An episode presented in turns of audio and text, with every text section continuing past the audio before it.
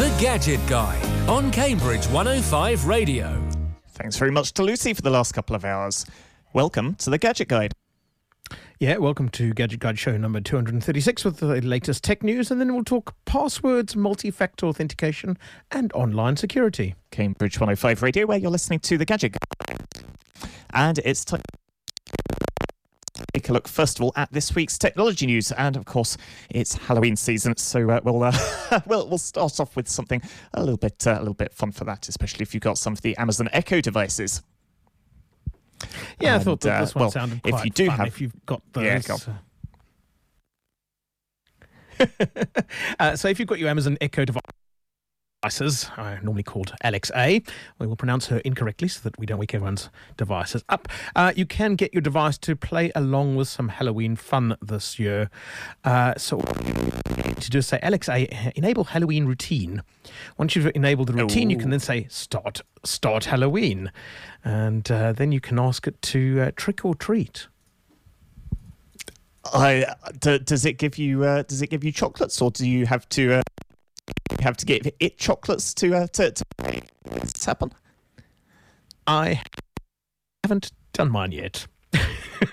Ah, been brave I've, enough uh, yet. likewise, I've, uh, no, I've got uh, got a couple of them dotted around the uh, around the house, but uh, I, I think probably the uh, the recipe suggestions that it might give you are probably the uh, the the better option there. Um, rather than trying to uh, try, trying to indulge in some of the uh, well, frankly, terrible looking jokes that uh, that it seems to be coming up with.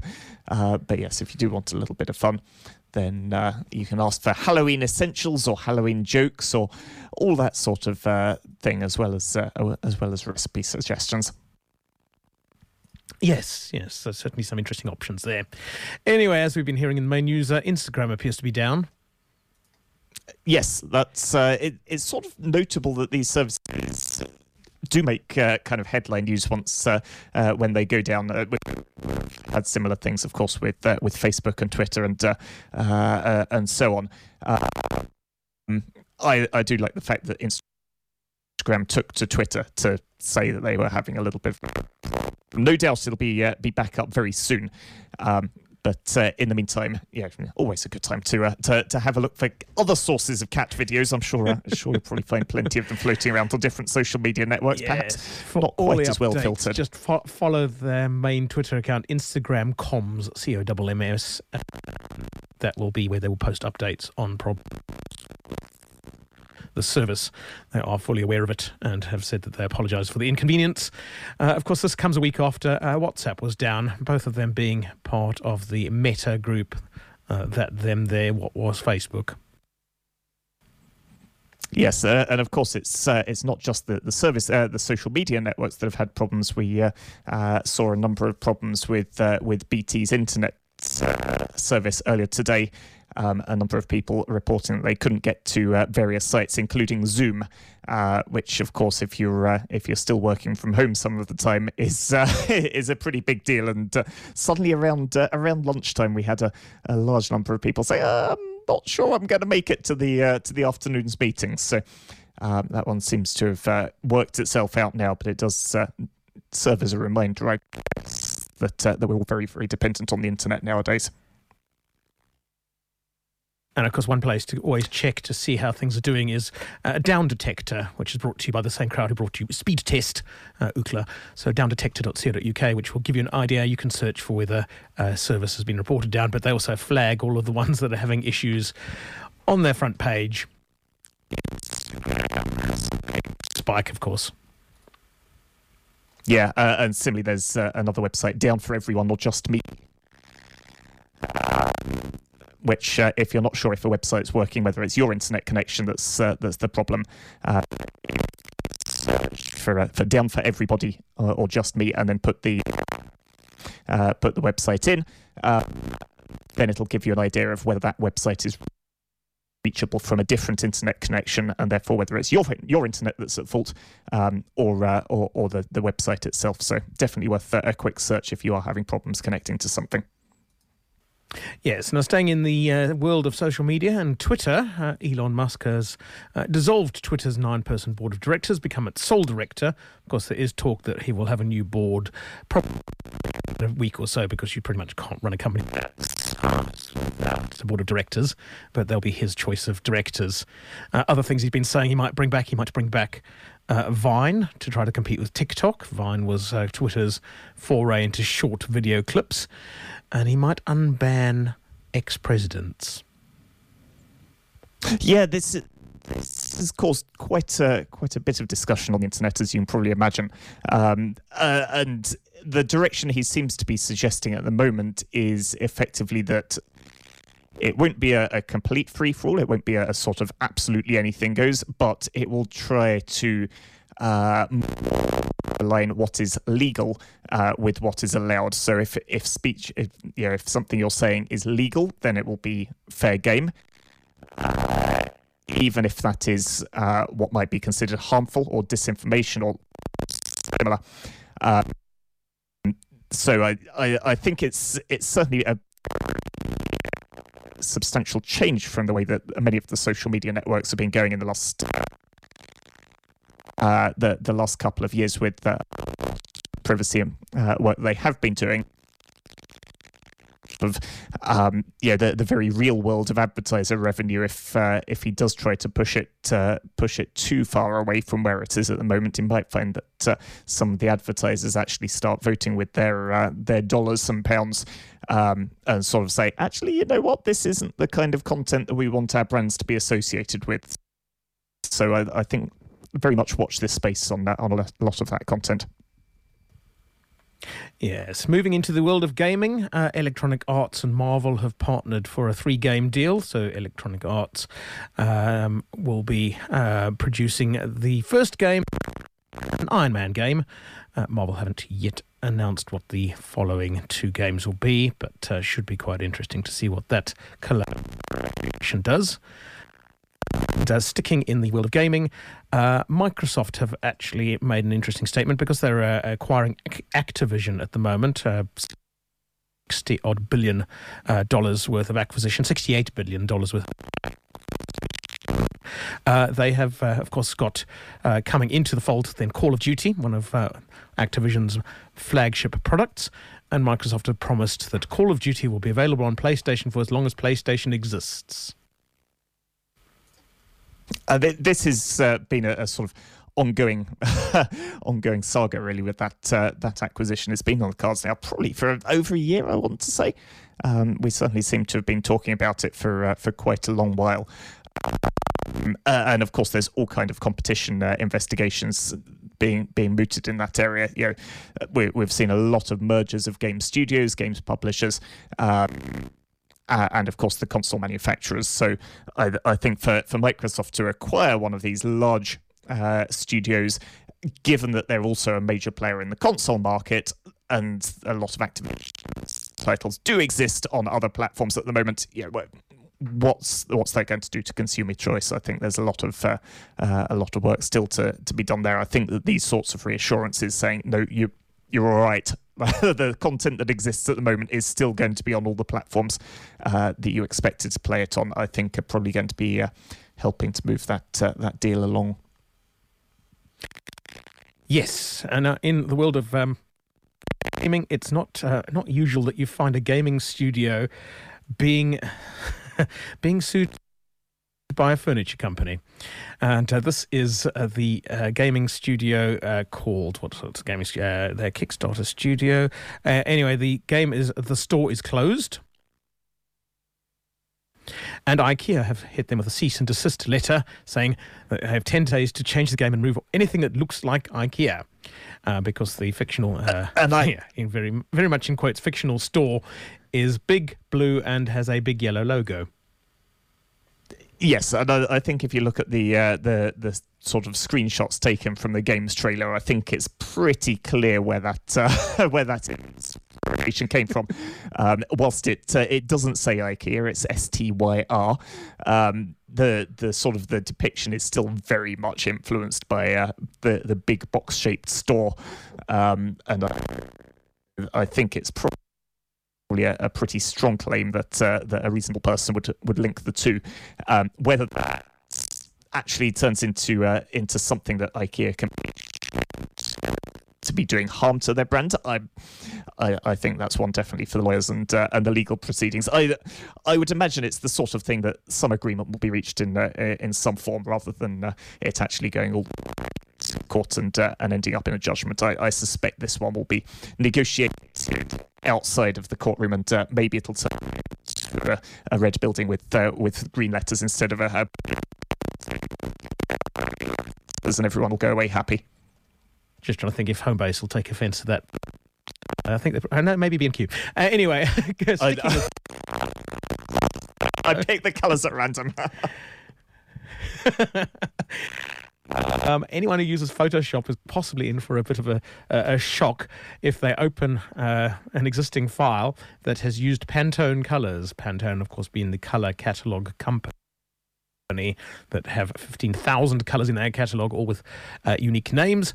Uh, Pantone are putting their colour pay- catalogue behind a paywall, and basically Adobe will have to turn anything that's using those colours black in an image that you might open. Uh, th- yeah, th- this surprised me, and I, I, guess this is maybe the um, uh, one of the, the costs of subscription uh, software rather than perpetual licenses. Uh, if you've still got one of the old versions of, uh, of the Creative Suite from before they went uh, per, uh, to the subscription model, then whatever you bought at that point will continue working on that version. Um, the problem is if you've got the subscription licensing, um, then all of those licenses are time bound uh, and they can be changed. And normally that's done to give you new features and shiny things and uh, new products. Uh, in this case, it, it can also uh, also mean that uh, you sort of get a, little bit stuffed when the the, the vendor and uh, their partners don't quite see eye to eye. I I have to say I suspect this may be a little bit like the situation where Amazon said that they were going to um, stop it Visa or Mastercard, one of the two. I wonder if it's going to be the same thing with uh, with Adobe, and again they'll come to to some agreement so, in due course. So Pantone Connect costs sixty dollars a year or eight dollars a month if you're doing the monthly licensing, and previously that was licensed via the developers who used Pantone in their products like Adobe, and Adobe have now basically said, well, they can't absorb that cost anymore. So, um, yeah, it does mean that anyone who actually is really dependent on it can just license Pantone Connect, and you'll probably find most ad agencies and, and print shops that will need it will just go and be done with the problem. But uh, yes, it might uh, might impact and designers and, and businesses. Yes, I think it's definitely uh, definitely we're going to be talking about password managers. What are they? Why should you use one? Cambridge 105 Radio. Tuesday nights on Cambridge 105 Radio, Gary Blue plays blues the old fashioned way, remembering the history of the music and its fascinating stories. Furry Lewis was born in 1893, and apparently he gained the nickname Furry because as a child he refused to get his hair cut. The Blue Show with Gary Blue, Tuesday at 11 pm on Cambridge 105 Radio. Listen live on Radio Player. There's something for everyone at Cambridge's most exciting venue, the Town and Gown Pub and Theatre. Housed on Market Passage in the Old Art Cinema building, the Town and Gown combines a pub experience with a theatre experience. We host the best of professional fringe, cabaret, and comedy nights in our intimate 100 seater theatre. The up close and personal kind of performances that create a truly unique experience. Our menu is contemporary British pub food, featuring pub classics and international twists on British comfort food. We offer casual dining in our main bar, formal dining in our dining areas, and a pre theatre dining package for theatre goers. To check out our menus and programme of theatre and events, visit townandgown.co.uk. Or better still, just pop in and see us on Market Passage. CKLG Accountants are a friendly team of accountants and tax advisors with big firm expertise. I'm Sarah, one of CKLG's friendly tax advisors. Creating and preserving wealth is an aspiration for many of our clients. In our complex world of changing legislation and family circumstances, we listen and provide you and your family with bespoke tax advice tailored to your needs. To find out more, call us on Cambridge 810 100 to arrange an initial chat with one of our specialists or visit our website cklg.co.uk. CKLG Accountants, your partner in business, your partner in life. Cambridge 105 Radio. And there we go. That's probably uh, a little bit better. Uh, you're listening to the Gadget Guide here on Cambridge 105 Radio. Uh, and Lawrence here talking about password managers, and it's something we've we've spoken about a little bit before, uh, but not for quite a while. And security is something that's always in the news with either someone getting compromised or or something like that. So something to look after all your. Yes, and I we'll think come that's, on to that in a critical in- thing number one is Yeah. more than one. But yes, yeah, so, somewhere you can store all your passwords so that you don't have to remember them all. And that makes it easy to actually have multiple passwords. So it needs to be able to retrieve them quickly, put them into password entry boxes and so on in the application you're using, and make it so that you can actually have a stronger password, but not actually worrying about remembering all those strong passwords. Yeah, and and that's the thing is is we we say you need more than one password. Really, you want a different password for every website or, or service that uses the password. It it means you know, basically never using the same password in more than one place. And you we sort of say that, and to start with, it might sound, hang on, how how do I do that? I can't possibly remember all of those passwords, uh, and that's kind of the point of password managers, is that it means you never need to remember those passwords because you never you never even see them, do you? It, it can literally just be uh, a random set of twenty characters that you never have to type in, you never have to look at, you definitely definitely have never have to remember, and that means suddenly it doesn't matter that you're using a different password for every website uh, because you're not even uh, you're not even seeing that or, or being involved in the process. Yes, because who's going to remember exclamation F8VE exclamation at 8W hash Q? Whoa! How did you know my Twitter password? uh, yes, you know, strong passwords are not going to be things that anyone in their right mind can remember, um, especially when they get that complicated. So, where can you start? I guess starting from your web browser, and this is if you're using Chrome, Firefox, Safari, Microsoft Edge, basically any of the leading uh, web browsers these days, they all have a built in password manager. Yep, and that's to be honest, that's a pretty good place to start. Um, most of those browsers will also help synchronize your passwords between different devices. Uh, so, for example, if you're using Chrome on your Windows machine and also Chrome on your Android mobile phone, then you can synchronize your saved passwords. Uh, I think some people might be worried to start with when the sort of helpful looking box pops up and says, "Oh, do you want to save this password?" Um, you know, is is that secure? Is that something they should be happy to do? Uh, and generally, yes, if that helps you choose better passwords, Yes. if it helps you uh, not have to remember a, a, a password that you then go and reuse on lots of different sites, um, then yes, it's better to save it in your uh, in your browser than it is to use a worse password and not uh, not save it. Yes, now a lot of browsers are now also suggesting strong passwords. So when you get a box that says you need to register for this website or to create an account on this the site before you check out, a lot of web browsers will suggest you a nice strong password that you're going to look at it as just a string of letters and numbers that means nothing to anyone. And that's quite useful because it means that you're already starting to have a different password for that website. And if it's generating it and saving it for you, basically that's job done to start with.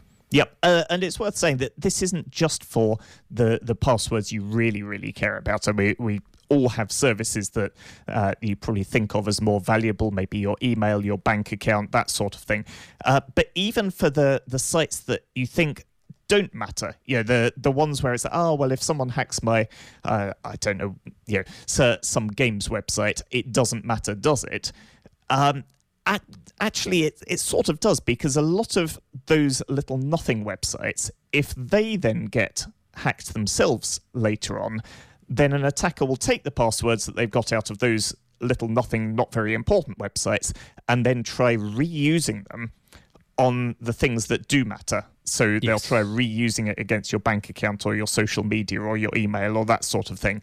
Um, so, yeah, by the time you start doing good password practice, you might as well set a, a good, unique password for all of those accounts that you don't care about because it's just as easy as as, as using a, a bad password that you use over and over again.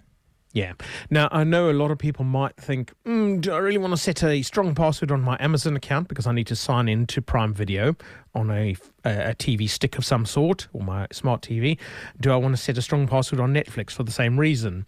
On Disney Plus for the same reason. Now, a lot of the TV services, and, and we can also then include um, ITV Hub or for BBC, have now got easy sign in for those sort of devices. So even if you have a strong password set for your uh, streaming service, what you can do is when you go to that service on your smart device, smart TV, or streaming TV stick, is they will have a sign in option that basically prompts you to go to your PC where you've got your saved password, sign into that streaming services platform, and then enter a code that the TV will be displaying that then signs you in. And all of the magic happens with that long, complicated password in the background. Uh, Does mean it makes it difficult to share that Netflix password with the 300 other people sharing it. Uh, of course, the um, uh, the the other side of that that we've seen with a lot of the the social media and messaging platforms is the likes of WhatsApp and Telegram. If you want to sign in on a desktop or a, a tablet web browser, then it'll say, "Hey, here's a QR code. Scan this with your phone." And that will do the, the sign in for you.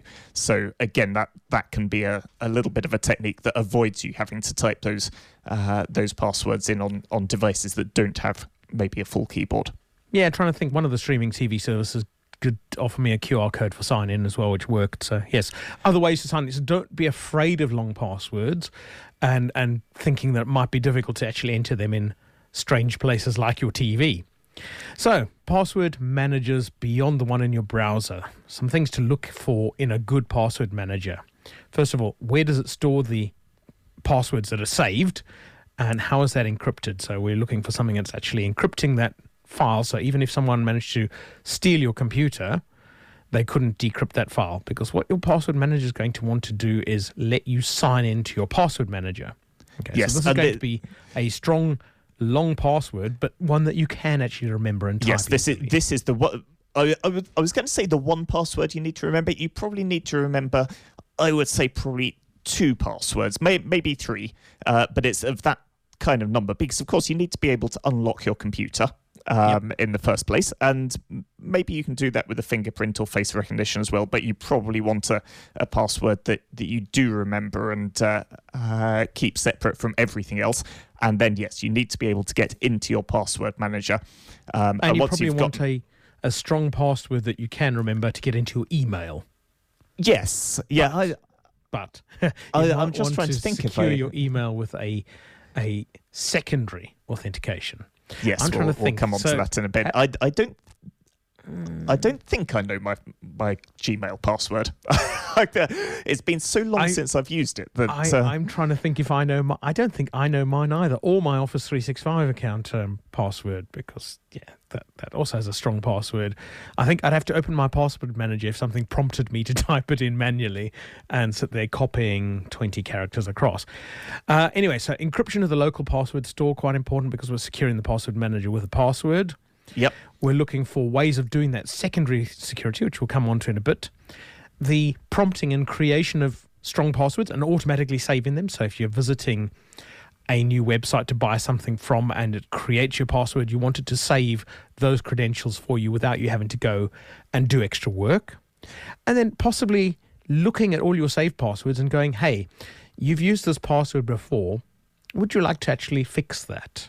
Yes, uh, and extending from that a little bit, there's also um, the alerting when you're using a password that might have been involved in a data breach. So if you've used a password in the past, even if it was a good password, but the site or the service that you've used it on has then been compromised, um, there are databases of known compromises in the past, and then it can flag up, hey, look, you said that you were going to use this password, but we've seen that this is in the hands of the attackers through some means. It might not even have been your account, but someone has used that password and it's been compromised. Um, that's now on the list of passwords that attackers tend to use.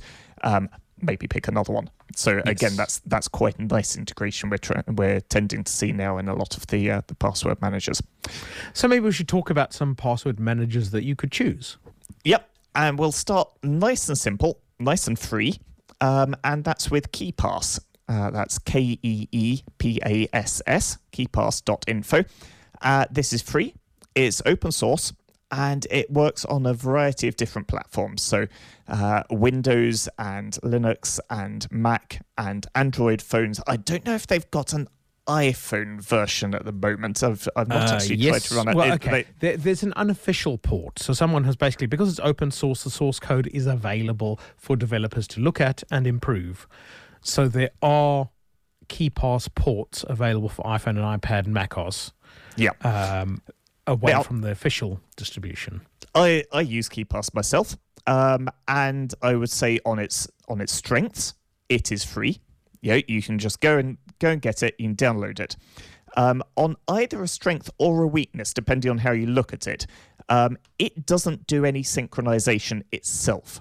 So it will save you a KeePass database file on your computer or on your mobile device. And if you want to use that from more than one device, that is your problem. Um, if you want to back it up, because of course, if you if you have got all your passwords saved somewhere in a password manager and you you can't remember them, you really want to man- make sure that you don't lose all of those because that would be a bit of a bit of a tragedy. Um, so backup is your problem, synchronization is your problem. Now, both of those can be solved with something like Dropbox or Google Drive because it's just a file. Um, but it does mean that it's not quite as a sort of all in one solution as some of the other offerings. Yes, and of course you could you could use OneDrive as well, which you probably have free anyway. You could use Apple's iCloud, basically anything like that that you That moves files around. already. However, make sure that that repository that you're using to share to synchronize your password file has a strong password. It, yes, to a degree, but it's not too critical because you will use that uh, that that overall password for your password manager. So theoretically, if someone got hold of your KeePass database file, unless they also had your KeePass password, that would be useless to them. So you you should keep that as a, as a general principle. You should of course keep that uh, uh, file sharing um, or file synchronization service well secured, but it's not the end of the world if someone gets hold of it. Yeah. Now, can you uh, use a secondary security option for KeePass? Yes, but again, it's sort of not as well integrated. Um, so some of the other services that we'll look at in a sec, um, it's just a sort of couple of clicks to to set it up. KeePass, there are plugins, there are extensions that do this sort of thing, Okay. um, because but it's it's not kind of a, developers have been able to build add-ons. I- exactly, but it's not sort of ready to go out of the box. Cool. Uh, next, we'll move on to LastPass. Now, I use this one. Uh, I know LastPass had a bit of bad press when they had a breach, but they did come clean on the breach and, and basically said what was breached. It was source code that was breached, and that nothing that was stolen could be used to compromise customers' accounts. Quite important sort of statement that. Anyway, um, LastPass has a free offering. The free offering is one user on one device, so basically you can't synchronize anything. Um, but the free option gets you a good opportunity to play with the tool, see how it works, have it generate you secure passwords, and get an idea for it. LastPass.com for the website. Now, the paid for plans worth looking at if you do have multiple devices because then it will synchronize across everything your phone, your PC, your work PC if you want as well, um, and basically seamlessly and instantly. So as soon as you've set a password on one device, that's available on every other device. It's, it's very quick. But they also do some of that dark web monitoring to see if passwords have been compromised. But you start to get a few extra things that, that are useful. You get tech support. So if you have a problem with your password system, they will help you. And you also get a gigabyte of encrypted file storage. It's not very much, but it could be a useful amount to store those really important documents like a, a scan of your passport, your driver's license, those sort of bits of information that are quite useful to have securely somewhere. Uh, £2.60 a month per single user, although the best value is the family plan at £3.40 per month, which lets you have six people on the account. They call it a family plan. You don't need to live together, you don't need to have the same surname. So if you've got six mates, Yep, get get And together and agree what, to 50, all 50 pence a month each. Exactly. Um, you don't get to see each other's passwords. Everyone has their own encrypted vault, so it is six encrypted vaults. It's just one billing plan. Now, a couple of the nice things that they also have in the paid for plan is what happens to your passwords if you are no longer around or able to access them for any reason. So, say for instance, you had a, horrific accident, you're lying in hospital, and someone needs to be able to access your accounts and deal with your life for you for a bit. You can set LastPass to allow someone access after a certain period of time. They can request access, and the system will then ping you a message going, uh, "Fred would like access to you. You've, you've Yeah, nominated you've Fred set as this an access. in advance. Yeah, Yeah, you, you do all this in advance. And basically, if you don't respond within a set period of time that you can set this, so if you don't respond in a week, it will then unlock your LastPass vault for that nominated person to actually look after your password. So can be quite useful for that sort of thing. honestly, I I think this is something that we don't pay enough attention to at the moment. As more and more stuff gets tied up in our digital lives, that sort of what happens in my legacy is a really important thing to consider, and uh, I think it's it's great that LastPass are, are, are doing this. A few other uh, services are as well. Google are, I think, Facebook do, Yeah. um, uh, as well.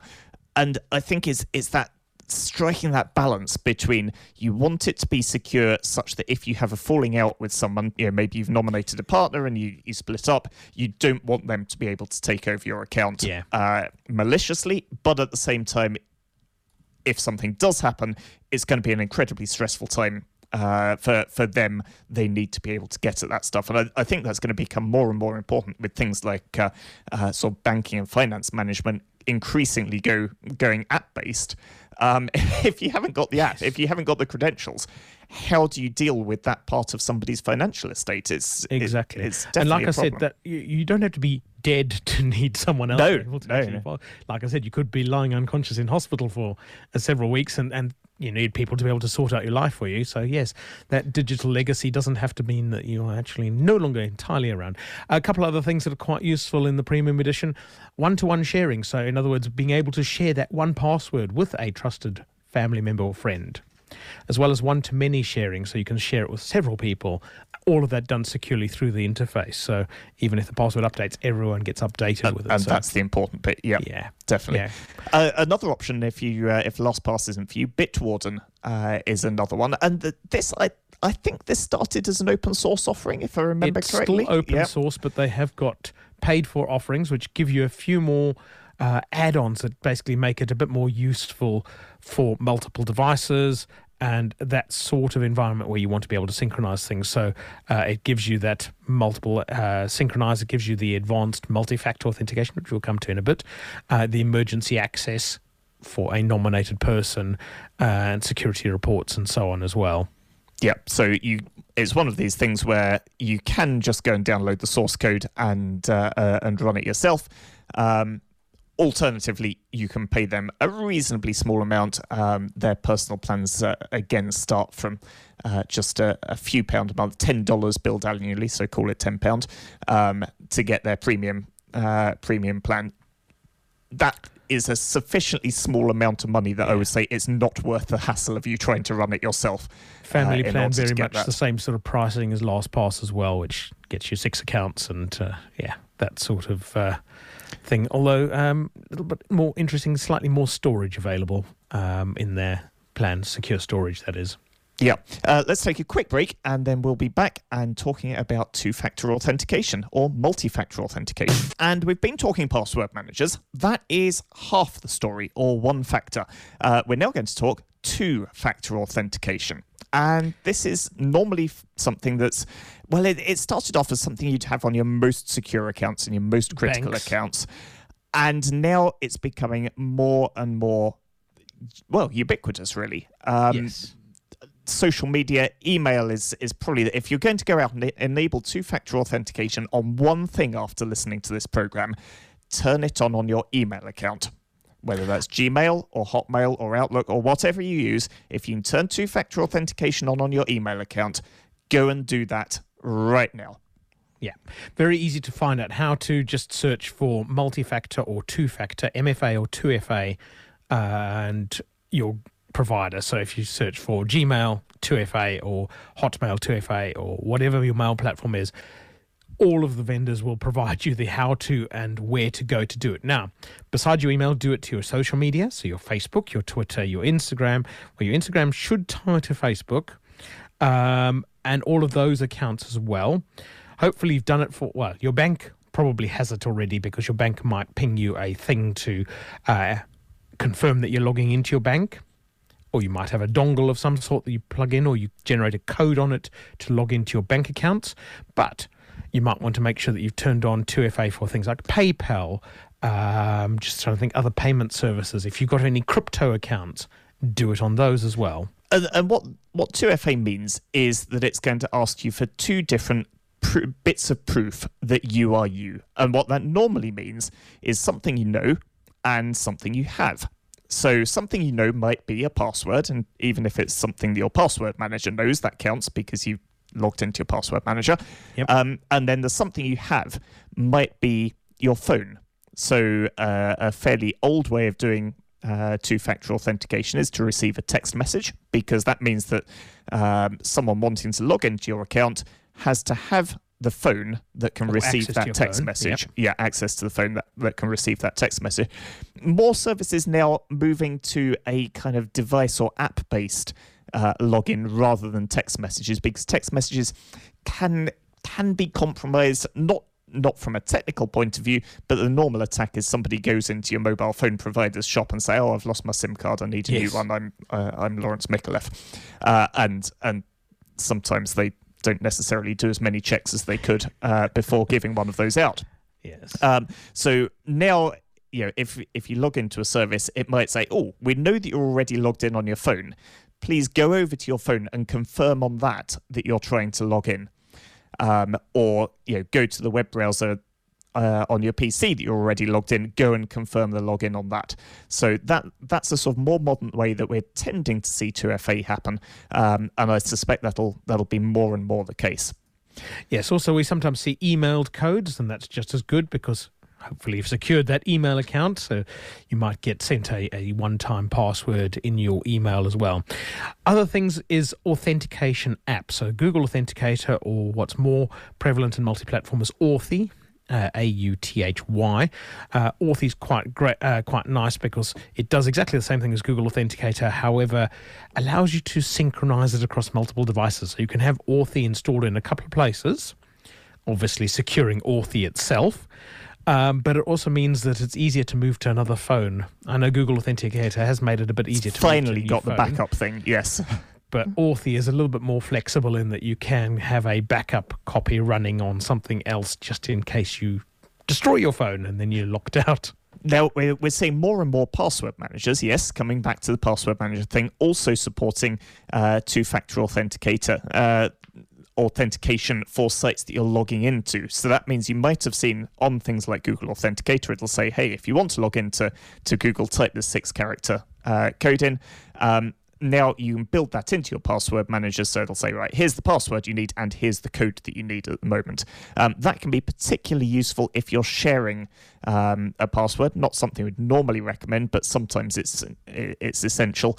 Um, that means more in business normally, uh, even even larger business, but normally small business. You know, if you've got two uh, members of the organisation, two directors, and they both need to access a, yeah. a bank account, and they haven't got multiple logins, depending on your bank. Hopefully, your bank would be more modern, uh, but maybe your WordPress account update your website or something like that, where you're sharing the login for the moment. Yeah, um, and then another option, if you don't want to uh, to go down the uh, the sort of typing in the code thing, is something called uh, uh, a FIDO or Web Authentication Key, sometimes called U2F, um, and one of the common brands there is YubiKey. Now, these are lovely little devices. Um, they again Looks like a USB be- flash drive. yeah, exactly. They seem to be getting more popular, um, and it's it's something that you plug into one of your USB ports, and they've got uh, USB C ones which plug into the bottom of your mobile phone, or NFC that you can tap on the back of the phone. Um, so it's it does work on mobile devices as well, and that does that second factor authentication without you having to type anything in, without you having to get another device out and, and confirm the login. All you do plug it in if it's not already, and then tap a little contact on it. You don't have Yes. to put in a password, and it's not a fingerprint reader. All it's saying is, yes, there is a human who can touch this thing physically where it is right now. So, in other words, it stops you um, for, from being able to leave it in the side of a laptop and then an attacker being able to remotely use it because it has to be touched by a human uh, or by by a warm piece of meat um, at the time that the request happens um, i- in order for it to uh, to trigger that authentication. That they're incredibly secure little devices, much more so than you might think um, just looking at it, because it, it takes all the authentication away from your computer and it also links it to the website that you originally signed up for. So if you tried to sign up, uh, tried to set this up with Facebook, and then later got tricked with a phishing email into going to facebook.com or something like that, um, then even if they could try and convince you to touch the authenticator, it wouldn't present the same response. And that couldn't be used to hijack your Facebook account. So, really powerful things. Yeah. YubiKey, other manufacturers available as well. Y U B I K E Y. If you uh, look for the YubiKey 5 NFC on Amazon, it's uh, £46, which is about the same price as buying it directly from YubiKey in euros. Sounds expensive, but it is your digital key for everything, and uh, you know it's as secu- it's more secure than your front door key. One thought though is have two. Yes. uh, because if you break it, then yeah, it's useful to have a backup, and uh, you know. Uh, things can get uh, broken when you actually have it in your pocket and uh, on your bunch of keys. Yeah, that's all we've got time for this evening on the Gadget Guide. Lesray will be up next after the news with uh, Strummers and Dreamers, and we'll be back in a couple of weeks' time with another episode of the Gadget Guide. In the meantime, have a good evening.